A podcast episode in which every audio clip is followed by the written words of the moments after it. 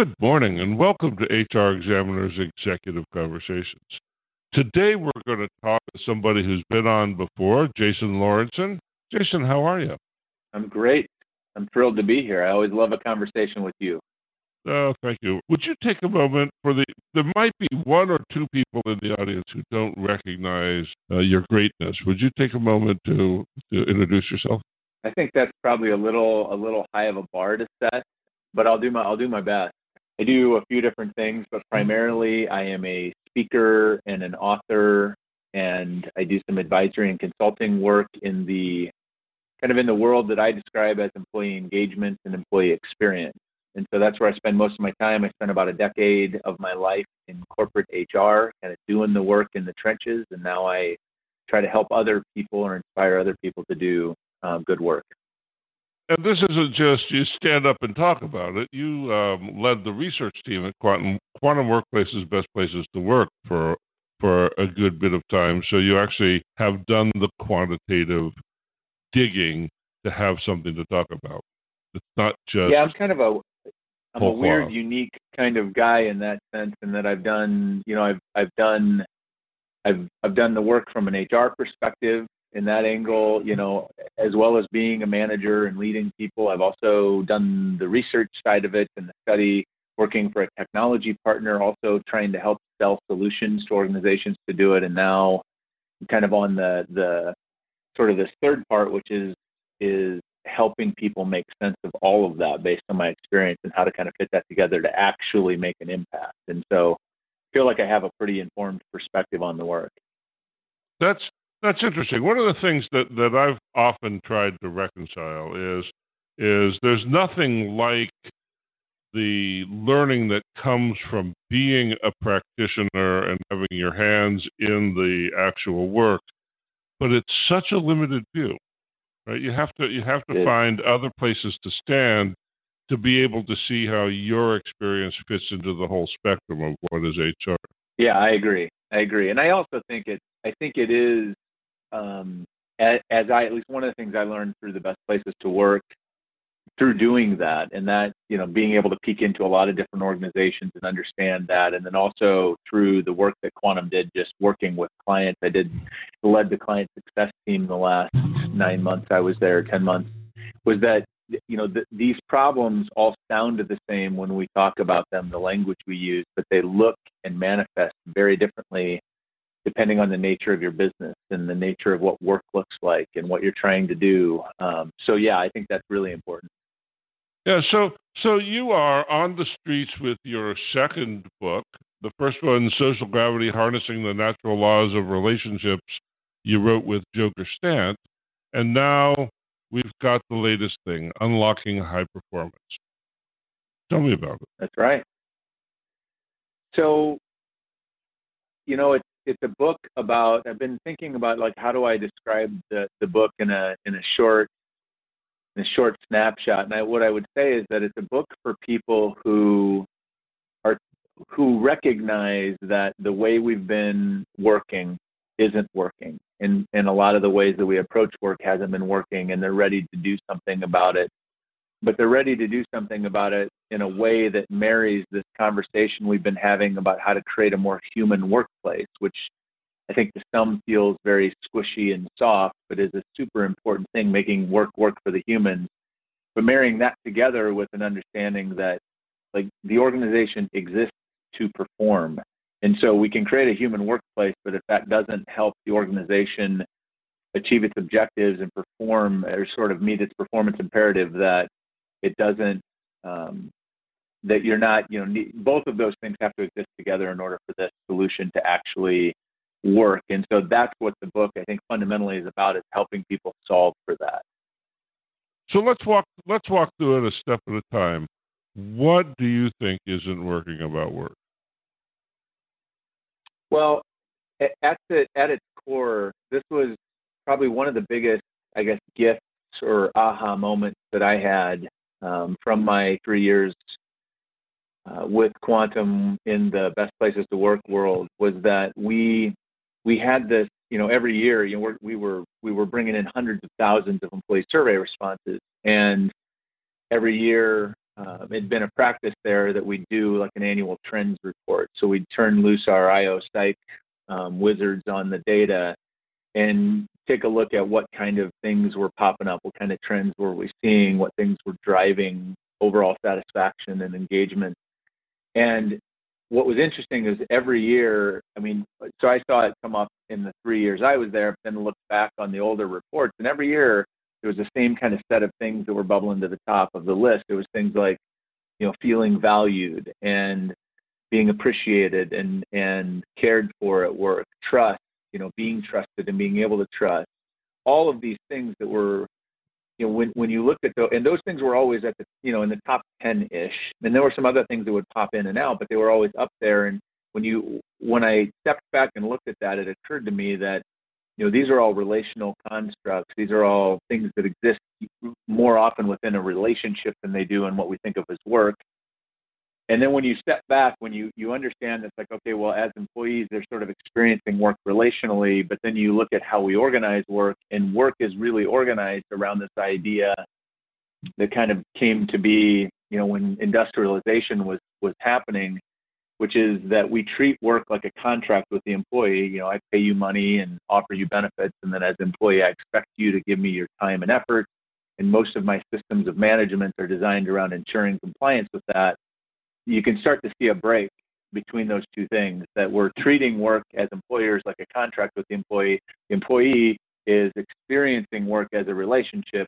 And as you can imagine, that doesn't make for a very good, uh, a good experience um, for either the employer or the, the employer sometimes. And so, and the managers and leaders are the ones that get caught in the middle. So I think fundamentally so, that's what's broken and needs to be addressed. So, so, So you think, I, I believe, I believe you think that um, um, the company should recognize that it's a relationship, start start behaving like that. Is that right? Uh, yes. So the that's kind of what I then, you know, make the argument as to, if we're going to solve this, we need to instead of we need to kind of think about redesigning the experience of work, so that it feels more like a healthy relationship for the employee, so that it, it meets those needs. And there's a, and that doesn't mean in a, you know, I'm not talking about it in the, I think, you know, you know from reading the book, like that sounds on the surface like a very touchy-feely thing, but it's very concrete. It, it you know, it, it can fall into things like having very clear expectations and having, um, you know, clear expectations of one another. Right, that understanding that there's reciprocity in a healthy relationship, and that we need to be clear about what the expectations are, or clarity about communication and the way we communication communicate, and how accountability works, and how we give each other feedback. Like all of that um, is still important, and that's all part of work. But the way that we do it and the way we approach it needs to be reshaped so that it honors and builds relationship, as opposed to just being kind of a you know, well, damn it, I pay you and you have to do this. And so I don't have to worry about how I do this. And so, um, so yeah, I think designing the workplace or the work experience to feel like a relationship is, is kind of the key that's underlying what I recommend. So that it, it's interesting, because if, if you re- read between the lines about the gig economy, you could, you mm-hmm. could make case that what's happening is we're headed towards a more contractual relationship between Uh, the company and the worker, rather than a less contractual relationship. So, so are you swimming against the tide, or, or, uh, you know, there's there's some talk recently about the gig economy stuff being blown out of proportion, or, or, or what do you do about? No, I, I. So it, here's how I would. I would I would interpret that. Um, I, I agree that I think it is. What I think is happening in the gig economy, or what will happen, is that the, the contract actually is going to become real and explicit. And so instead of it being, instead of work being, you know, work as we have it, like traditional full-time work that probably should feel that much more like a relationship, it's actually going to be a contract. But at the same token, those organizations now, you know, they're they're in a contractual relationship, but they're still going to need those people to, they're still going to want those people to show up and do their best, to give their best, to want to stay on contract with them. And all of the stuff, I mean, it's still a human being behind that contract. So even when it there's a contract in place. The idea is the experience of working for us as an organization should feel like you are still in, you know, that, that you are in a healthy relationship, whether it's an assumed contract or a real contract. I think it, it, it reminds me of like in relationships, when people come into a relationship, you know, some people, you know, personal relationships or romantic relationships, we can come into the relationship thinking we're looking for marriage. You know, people that are motivated by a long-term partnership, other people come into it for a much more short-term transactional, hey, I enjoy being with you, or I'm looking for someone to kind of be a companion for some part of my life, but I'm not thinking long-term. But in both cases, people have expectations about how they want to be treated and how they want to feel in the context of that of that relationship. And that's still what makes it work, regardless of what the foundational agreement is as to, to why we're here. You're listening to H R Examiner's Executive Conversations. Benefit Ed helps your workforce get the most out of your employer match program. Employee choice, offered exclusively by Benefit Ed, enables employees to decide if they want their employer match contributions to be allocated to student loan repayment, retirement, or both. Increase plan participation and offer an innovative benefit without a drastic increase in overall benefit spend. Compete for the best and build your dream team. Learn more at youbenefited.com slash HRX. That's Y O U benefit ed.com slash HRX. I'm wondering, as as we talk, I'm wondering about this idea of a healthy relationship. And and, and I know mm-hmm. from from my experience, and God knows I might be the worst person in the world to to, um, to, to try to think about relationships, but but my experience has been that about every time I thought I understood what a healthy relationship was, I was setting myself up for another round of very difficult learning. Um, so, so, yeah. so over the over the, the increasingly large number of years in my life, what's what's been true is is that that I find that I don't really have a grasp of what it means to be in a healthy relationship. And it's something that I'm learning about. And I learn about it, I think, more the older that I get rather than, than less the older that I get. So so this idea that you set up the hurdle of having a healthy relationship, I wonder if any of the people involved understand what that means. I think that's a really good point. And, and certainly none of this is easy, right? If if, if if having healthy relationships was easy, we wouldn't have, you know, fifty percent divorce rates, and we wouldn't have all of the the stuff that's going on in relationships. So I, I think it's right. I don't know that, I think, I think people could benefit from probably thinking about and learning and studying relationships, human relationships in their personal lives too. Most likely we, we generally kind of, much like, much like a lot of things we do that are human, is we just assume because we're human and we're around people that we don't really need to study this. We know how to do relationships because we're we're in relationships with people all the time. But having a healthy relationship with anyone, and I mean, I've learned this the same way. We, you know, with my marriage, I'm on my second marriage. My first marriage was a disaster. That would certainly not have qualified as a healthy relationship. But the more that I've been in it, the more I've studied it, the more that I've experienced it, the more you learn certain things are, are fundamentally important, and you learn things that, that you can do. And, and honestly, I take a lot of, you know, I draw a lot of, of insight for the work of, you know, the, the work that's in the book comes from my own personal experiences, both good and bad, with relationships. But there is a lot of, I mean, there is some research that's been done. There are some foundational things, and I don't think you have to be perfect.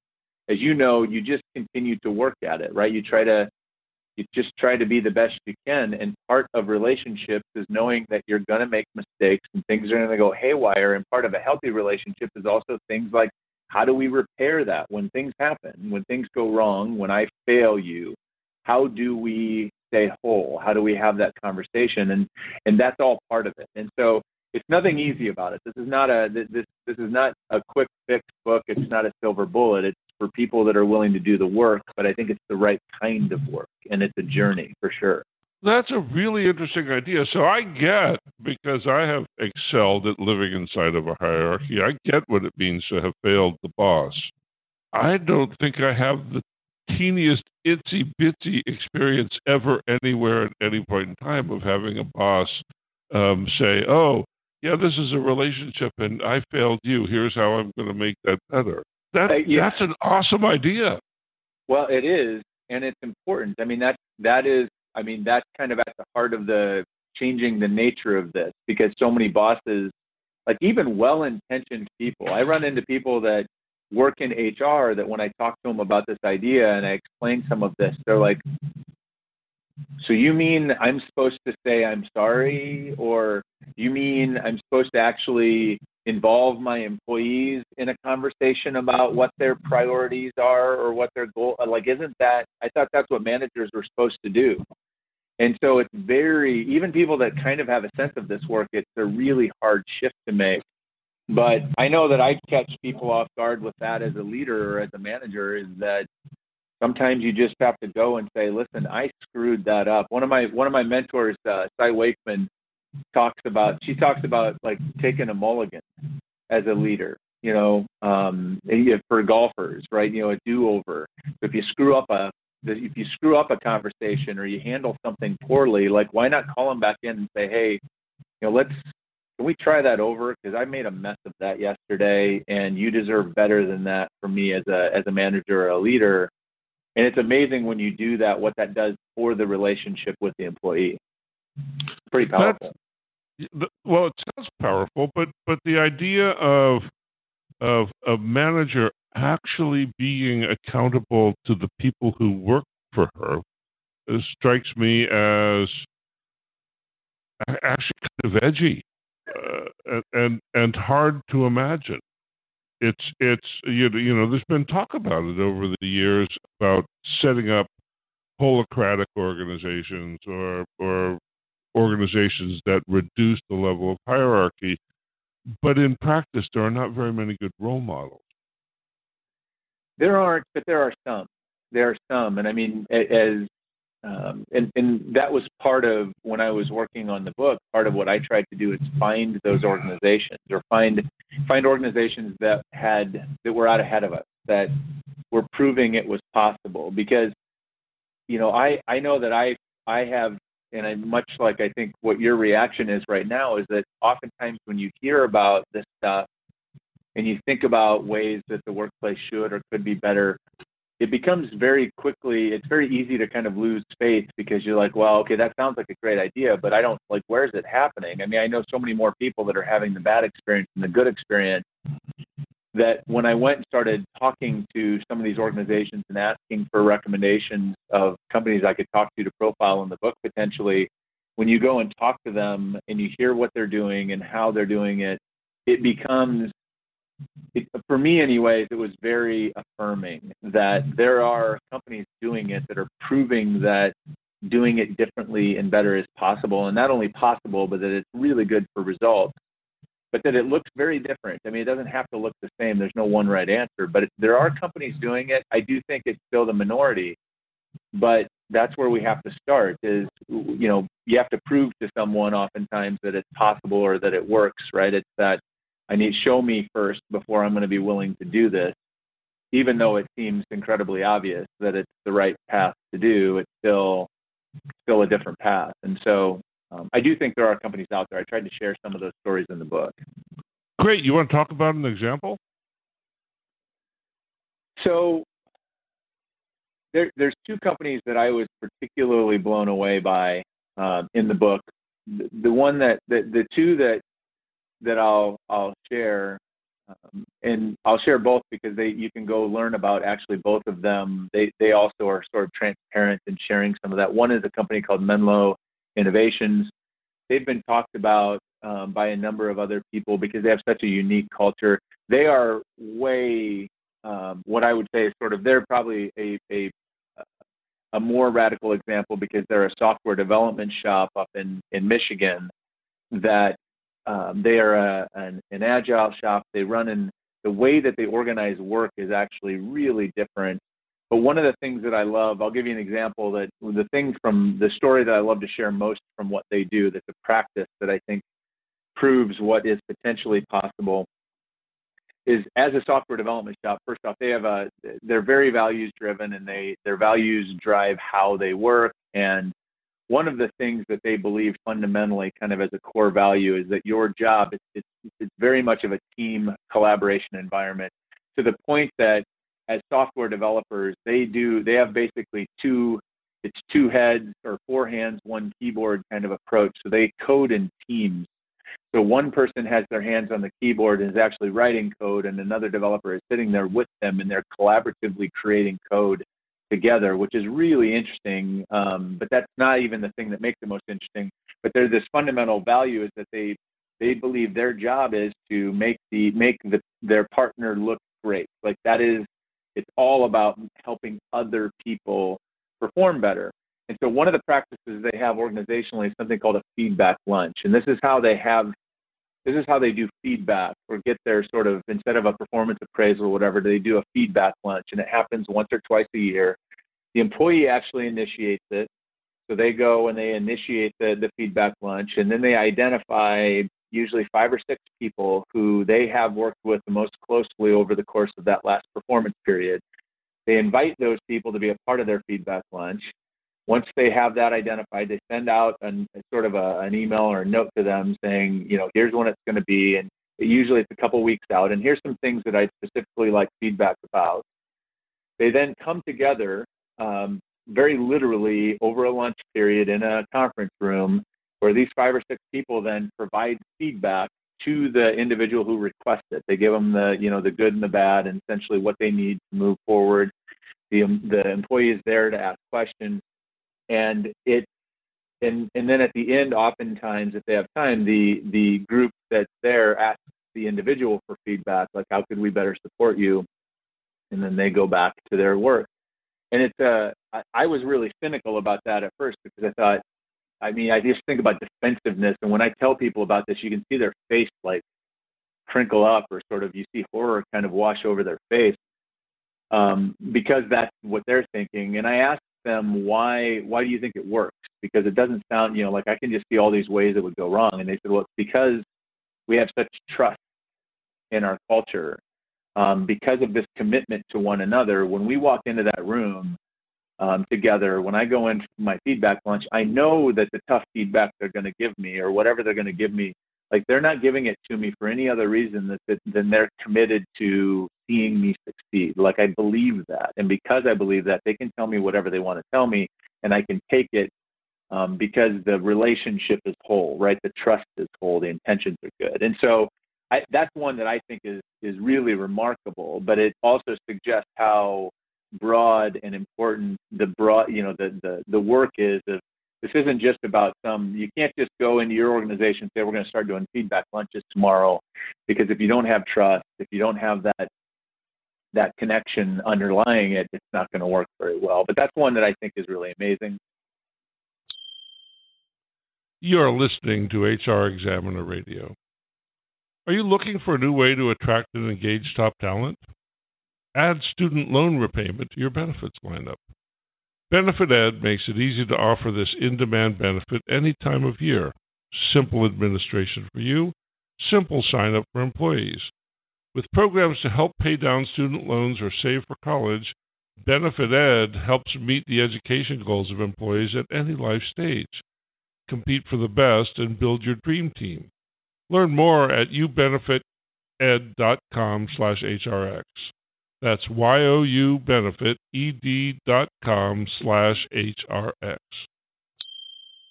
So we're coming to a to, to the end of the time together, and it sounds like you have an idea about how to take people towards this um, goal. Um, can you talk a little bit about what you do in a consulting gig? Most of the time, what I have found is that most organizations that work well, or that I work well um, with from my end, are organizations that have recognized that we need to do something. We need to do something differently. Um, they maybe even have tried to do some things differently. They might be, you know, investing in some engagement survey processes, or have put in some other tools, or trying some different things, but they're not getting the results they need. And oftentimes, where I come in is it's sort of helping them step back for a minute, clarify intentions, figure out what it is we're trying to accomplish, and then help them understand where where and how to invest their time and energy more effectively so that they can start prioritizing and making some progress. And so my the, the way that I work tends to be more, I describe it more as advisory, because I find that organizations have good, smart people internally that are, you know, working towards the solution, but they just aren't, they can't necessarily see the path. And so I help them figure out what the right path is and get them focused. And then, and then usually they are, you know, sort of emboldened to go, to go make it happen at that point. Got it. And so, so let's double back. What's the name of the book and where do we get a copy? So the book is called Unlocking High Performance, and it's for sale kind of anywhere that books, Uh, anywhere you like to buy your book. Um, you can buy it uh, in an in a like Kindle or ebook format right now. It's available online anywhere. The print version of the book will be available in the uh, in the U S on October twenty-eighth, but uh, would love it if people would go pre-order a copy now. Um, you can find that at Amazon or any place else. Great. So take a moment and reintroduce yourself, and um, let's ride on into the sunset. Tell people how to get a hold of you. Well, you can, easiest place to find me is my website, which is Jason Lauritsen dot com. My last name is L A U R I T S E N.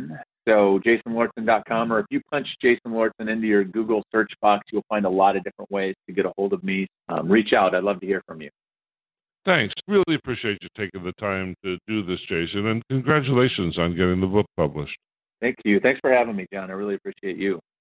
Well, Well, thanks, everybody, for listening. We've been talking with Jason Lauritsen, who is the author of a new book. Uh, you can get it in Kindle and other electronic formats now, or a hard copy as of the twenty-eighth of October. It's called Unlocking High Performance, and it is about the development of work as a relationship rather than a contract and how you manage that. Thanks for listening. Thanks again, Jason, and we will see you next week. Bye-bye now.